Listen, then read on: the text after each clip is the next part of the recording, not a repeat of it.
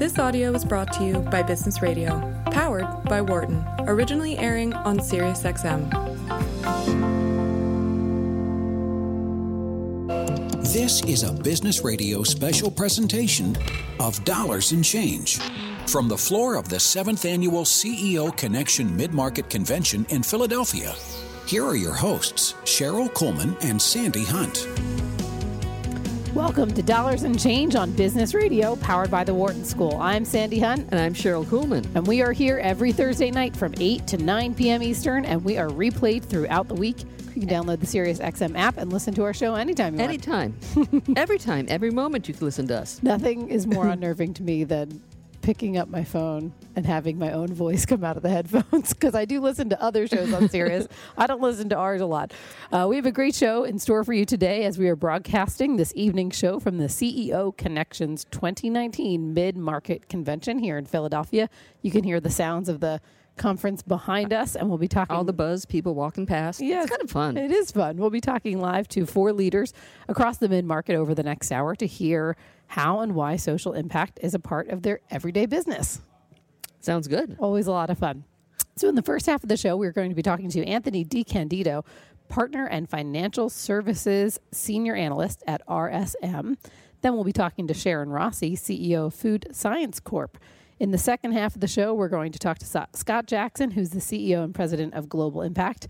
And finally, to close the show, Jeffrey Kiesel, who's the CEO of Restaurant Technologies, we usually don't get to say CEO this much, but no, we I don't. that's where we are today. and it's interesting because we really do have a wide range of, of in industries and businesses that they're working in. So it'll yeah. be a good sense of seeing how um, in the mid market they're able to think about social impact and their role in going beyond making money. Yep, it's always one of my favorite shows because I think this is you know a range of companies. We get Starbucks on our show, and you can sort of you know what they're doing around social impact we get a lot of fun B2B companies at this mid market convention, convention yeah. that we get a chance to talk to, and other companies who are still designing their strategies around impact. So it's a fun time to talk to some of these mid market companies. Yeah, and the, the sense is always that they, if they're not yet doing the social impact, they're nimble enough and small enough mm-hmm. that they can mm-hmm. kind of implement quickly without having to go through all the you know, the huge um, bureaucracies of many corporations, the large ones. Yes, indeed. Well, let's jump right into it. Anthony DeCandido from RSM, welcome to Dollars and Change. Glad to be here. So tell us what RSM is. Sure. So the way that our clients would describe us is the premier provider of middle market public accounting services. So the way we design our business is across three pillar um, lines of business audit, taxation, and consulting. We have 87 offices 11,000 employees. Um, our brand promise to our clients is to deliver the power of being understood. It may okay, sound cliche, yeah. but here's here's the brilliance in it. Delivering the power of understood means that we're centered to client relationships. And we have this belief at our firm that as we dive very deep into client relationships, it empowers them to make better business decisions for their businesses. And so we want to be at the centerpiece of the business challenges that are impacting our middle market clients. It could be things like a low interest rate environment. It could be things like trade, technology, innovations, on and on and on. Um, I personally have expertise in the private equity space as a client server. And so the clients that I serve range in asset sizes of, say, $10 million of, of assets under management all the way up to about 15 billion of assets under management. And you count 15 billion as mid market, or are they pushing the edge? We there? do, and that's interesting because middle market is so loosely defined, right? Depending upon who you talk to. So if I was a com- commercial practitioner at the firm, I would likely describe middle market as a revenue driver. It could be 10 million of revenue all the way up to 500 million of revenue. Others may say it's a bit beyond that. So it's loosely defined. Mm-hmm. Yeah. With such a big focus on uh, being that connection to um, the client for your companies, what impact trends are you seeing? Is this something that uh, clients are starting to demand, be curious about? What What does it look like from your vantage point? There's this really center of importance on industry today. So the clients that we serve, they want to understand the um, foundational issues representing their industry. So when we go to market, we cover things like real estate and healthcare, mm-hmm. industrial mm-hmm. products, and consumer products. And they don't want just any other audit practitioner or tax practitioner, or consulting practitioner on their team. They want people that are deepest in terms of industry expertise within that industry. So I find that that's something that's really centered. We're getting a lot of interest these days on corporate social responsibility. I think what we're doing at a firm is uh, something I personally am very proud of. And there's a lot of our clients that are seeking our advisor, advisory on um, how they may or organize best to drive um, social impact returns. Well, well, that's a perfect place to pivot, right? Because our, our goal at the Wharton Social Impact Initiative is to really understand how business can, you know, use business principles and practices and, and HR initiatives, et cetera, to, to really be a good corporate employer, Mm-hmm. right? And a good citizen in, in the world. So what are you what are you seeing in, in social impact trends? And then we can talk about what RSM does. Sure. So, for starters, there's this idea in market today that it's no longer good enough just to drive financial returns. In order to be a main player in business today, particularly in the middle market, you have to simultaneously drive financial returns and do good by your environment, do good by your for social causes. So one of the things that we put out in the December month is um, an edition of our middle market business index, and in that index we surveyed about 400 middle market business leaders, um, various questions running the gamut of different industry topics. But one thing we we learned from our CSR studies was that nine out of 10 middle market business executives believe that CSR is a strategic imperative for their organization, and yet so few of them have actually organized in a manner to support their CSR initiative. Uh, and that's really interesting because I think that um, part of what we're seeing, as we actually talk to students and alumni and employers, et cetera, is that the challenge is that um, not only is there increasing requirement or expect, expectation of you know CSR and other kinds of social impact initiatives, they're expecting there to be a kind of uh, honesty and authenticity about it. Correct. So it, if anything sort of smells of just window dressing or greenwashing, people are, are not buying it. The, the market is not just interested any longer on what you do. They're interested in why you do it and how you do it. So there's just this growing trend in the middle market today of stakeholders pulling back the hood of the car to understand the inner mechanics and workings of a business. You know, what do they stand for? What are their missions and values? Do they align to the stakeholders of the business, their suppliers, their customers, their employees, their management teams, their lenders, on and on and on and on and on. So I, I find that this is a trend that is going nowhere. Um, nowhere, nowhere fast. Meaning we, we have a lot. It's here to stay. It's here to stay, and um, it's something that we're coaching a lot of our clients on today. Oh, interesting. So, do you have have your consulting services expanded to include some of the CSR uh, priority for these companies? Correct. So within our firm today, we have something that we refer to as Vision 2022, and it's, it stands for the year 2022. But the concept of it is that as we evolve organization, we're going to move away from traditional compliance type services, which are becoming commoditized in the market, to become to, to create a higher value creation type advisory services. And one of those things is CSR. So groups are looking at us today for things like sustainability reports. So where do I start? How do I showcase to my stakeholders that we're doing good by all these things we're saying we're doing good by? It's things like providing benchmarking and helping them uh, develop policies and procedures to organize their businesses. Great, excellent. Well, and I think you know it for being a, a semi-emergent space. It is sort of a, there's a world of, of uh, information out there. If a, if a CEO was to Google CSR best practices information, it's very hard to sort through the volume of info. So I'm sure it's very helpful to have an advisory service that can say, you know, here's what to really look for. Now, you guys, in sort of a meta sense, then are seeing how all these companies are approaching impact, but also you're making an impact yourself and trying to decide what the corporate social responsibility and uh, philanthropic objectives of RSM are. So tell us what those look like. Yeah, so you know, as a firm, if you were to join today, everyone has onboarding training on our firm values, which are respect, integrity, teamwork, excellence, and stewardship. The one in particular that I have the most level of passion for is stewardship. And the way we've organized around stewardship um, was uh, one one of the outputs is something that we call the RSM US Foundation. And that foundation last year raised $9 million worth of funds to donate to educational From pur- whom? From employees? from employees, correct. Um, our the centerpiece program that we offer is something called Birdies for Love. It's centered around our premier client event that we host. It's a golf event in Sea Island, Georgia, the, called the RSM Classic. It's coming up in a few weeks now. Um, it's a really, really neat way to engage all of our own stakeholders, our own team members, our own clients, our own communities. So, for example, in my local office in Stamford, Connecticut, um, in the past week, we've organized poker tournaments. People are baking items for, for resale. We are, you know, raising money by uh, various various other ways. And what happens is there's this gamification that occurs. So if you're in a different office, you're competing against me, and whoever evolves as the winner, there's a firm match that's that's provided. And so there's all these different ways that the firm is raising money for these good causes for you know learning and education.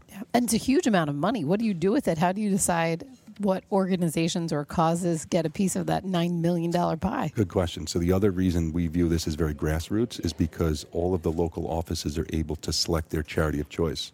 So understand that our office sizes can range from as small as say 30 people to as large as 850 people. Oh, okay. So there's different causes that are aligned to the missions and values of that local office, Sure. but they have to follow um, some of the policies and procedures of our own organization.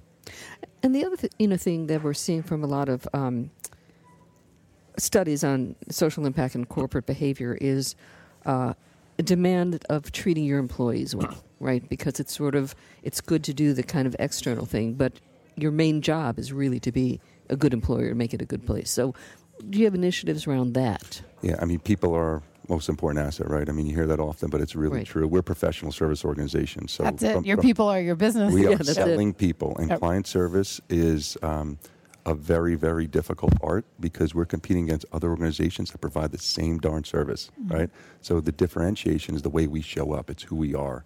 It's the type of training that we offer people. Um, it's the versatility of that skill set. It's no longer good enough to show up as an audit professional just learning generally kept accepted accounting Mm-hmm. principles or a tax person showing up you know knowing the irs code right so we're trying to train people with this versatility create best athletes within our organization so one of the things we've done over the last four years which we're really proud of is we designed our own cdi program culture diversity inclusion and the idea there is that there's all these many personalities within our organization um, they're all very different and so uh, with that comes the fact that our clients all have different personalities. So how we show up to serve them best is relevant in that way. So we've designed 11 employee network groups. Things like you know African Americans, Asians, Pride, which stands for um, covers LGBT class, LGBTQ community class. Things like Women's Initiative, Generations for our younger professionals. And what's neat about it is that it creates opportunities for these individuals to learn and develop skills sooner in their career than they otherwise would have. So one of the things we're very supportive of is the, the many diverse professional organizations. So you could be a newcomer associate on the job and you are nominated to participate in the program and we send you away to this external event and you could be mixing and rubbing shoulders with the chairman of the board or our CEO. And so you find these individuals that come back to your local market, they're so invigorated, they're so um, excited about what their role is within the organization and it shows up in the way we serve clients. Yeah. Well, then we had a professor who, who sort of did a study of the role of purpose, and uh, there's a great correlation between financial success and having everybody in your organization understanding what your organization is about and feeling that they contribute to that whole. Correct. And and we said this earlier on, right? All these initiatives, CSR related, drive financial returns and do right. So all of these things we have deep discussions also on what's the ROI, right? Because the firm doesn't loosely spend money on these types of initiatives without expecting something in return. We're good people, believe me, but we also expect something in return. And this shows up in, in our own financial success. We see a higher level of employee engagement. We see uh, better client service marks, on and on and on and on. And we do the surveying regularly. Yeah, and those are the win-win wins we like to see because that ensures the impact is going to persist. It's not a, you know, when business is good, we're cutting a check to a nonprofit. It's saying if we're baking this into our business as we grow, this grows. So Anthony DeCandido from RSM, thank you so much for joining us on Dollars and Change. Thank It was you a for having me. pleasure. Enjoy the rest of the conference. You too. Take care. We're going to shift to our next guest here, Sharon Rossi, who's the CEO of Food Science Corporation. Sharon, welcome to Dollars and Change. Thank you. Welcome. How's the conference going? The conference is fantastic. Excellent. Tell us about Food Science Corporation. Certainly, thank you. So, Food Science Corporation is our purpose is to help people and pets live healthier lives every day. And so, social impact is at the core of what we do. And our mission is to advance proactive, holistic well being by bringing together science and nature in unique and efficacious and convenient formulas. Excellent. And so this is a a lot of supplements, vitamins, products like this. Yes, absolutely. Nutritional supplements for both people and pets. We have pets and people. We do. I'm a big, big fan of keeping both healthy. So, um, you know, sometimes I think it's a very interesting challenge to talk to companies that have impact inherent in their product, right? A, a healthcare company, a school, um, a company like yours where your primary goal is delivering a product, um, is that the only way you think about impact, or are you thinking about impact throughout your company? Oftentimes, it's easy to throw all the passion behind the sort of core business unit but how else are you thinking about impact? We've seen things about being family owned, operating in, I believe it's Maine, Vermont, Vermont. Vermont, Vermont. still Yep. the, the home Yes. state. So, um, tell us more about how impact is really woven throughout food science. Absolutely. Thank you. So, as I mentioned, we live social impact at the core of our mission, and that is what we do. And at Food Science, we really think about social impact in four ways. We think about it in terms of our marketing, we think about it in terms of our innovation pipeline, we think about it in terms of community, as well as we think about it in terms of our employee programs. Any one of those in particular you'd like me to talk about? I'd like to hear employee programs. Sure, absolutely. So, our employee programs are programs that help the existing employees, but also we have a unique way that we've partnered with an agency in the community to onboard and hire new employees. So, we work with a company called Working Fields, and what they do is they provide temp to perm employment for those in the community that are in recovery from substance abuse. Mm. And so, one of the important parts about substance abuse recovery is finding the stable employment. Right. So, when they're in a stable point of, of their recovery, we offer them the temp to perm employment opportunities so that we can see is there a fit for them, is there a fit for us, and really it's a one of the many ways that we give back to the community to support the community in this important op- uh, opportunity. Yeah, and I think you're right. The point about you know recovery from any sort of challenge, you do have to have the sense of stability and normalcy and and pattern in your life so that you're able to latch onto that. Absolutely. And how has that impacted your workforce? What you know, what have you learned from it, seen from it? Yes. So we've learned that people deserve a second chance. Yep. And so we're delighted to find some terrific employees that really are just looking for that second chance and to have the opportunity for to work for a great mission driven company where they can feel like they're doing something that's meaningful every day. And it's so related to our one of our employee programs. You asked also about other employee programs. That one is for talent acquisition to help our employees. And we all have things going on every day beyond what's going on in the workforce. And so we team up with the United Way and their Working Bridges program. And so we will bring United Way Working Bridges on site once a week. And we partner with them to help employees with all the many issues that sometimes can get in the way What is United Way Working Bridges? I actually don't know. so, United Way Working Bridges is a program that is sponsored by employers such as Food Science Corporation, and they have on site staff come in and help employees. So, maybe they're they're having trouble finding a place to live and their lease is up and the rent went up. Where can they live? Maybe their car broke down. Maybe they need a new doctor. Maybe their childcare situation has changed and they need new childcare. So, really, it looks at the whole person Wow. and It's like a concierge help. Yeah. that- Absolutely. yeah. That's great. Absolutely. And is it- in a confidential way to help employees with whatever they're struggling with. Oh, that's a great idea. Now, does Food Science Corp or or United Way support in funding for those activities? Wow. So, so Food Science funds having United Way on site Okay. once a week to provide the service to our employees. Excellent. And I, you know, I have to imagine the huge benefit of just saying this is an hour dedicated, or however long it is, to your problem solving. Yeah, We- Yes. We just had a conversation the other day with the head of a major bank who was saying,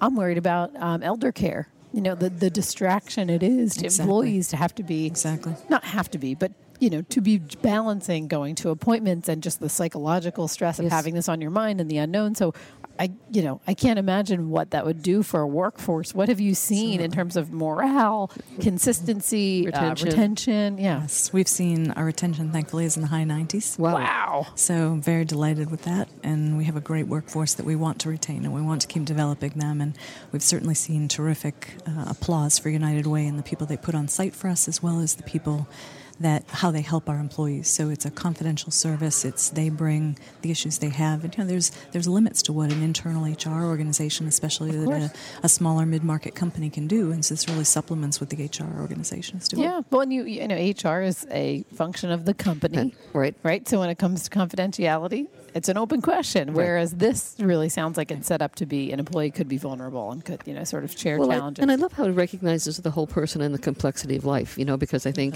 you know work is work is part of our lives, but it blends into other things, and we just have to figure out how to manage living and working at the same time. yes, it's very unrealistic to expect people to check Oh yeah. huge parts of their identity from nine to five. Assume it's not going to, you know. we don't want them to do that. Yes, right? well, and I think it's that all that's- about well-being and bringing the whole person to work. Yeah. You mentioned marketing as one of those pillars or angles.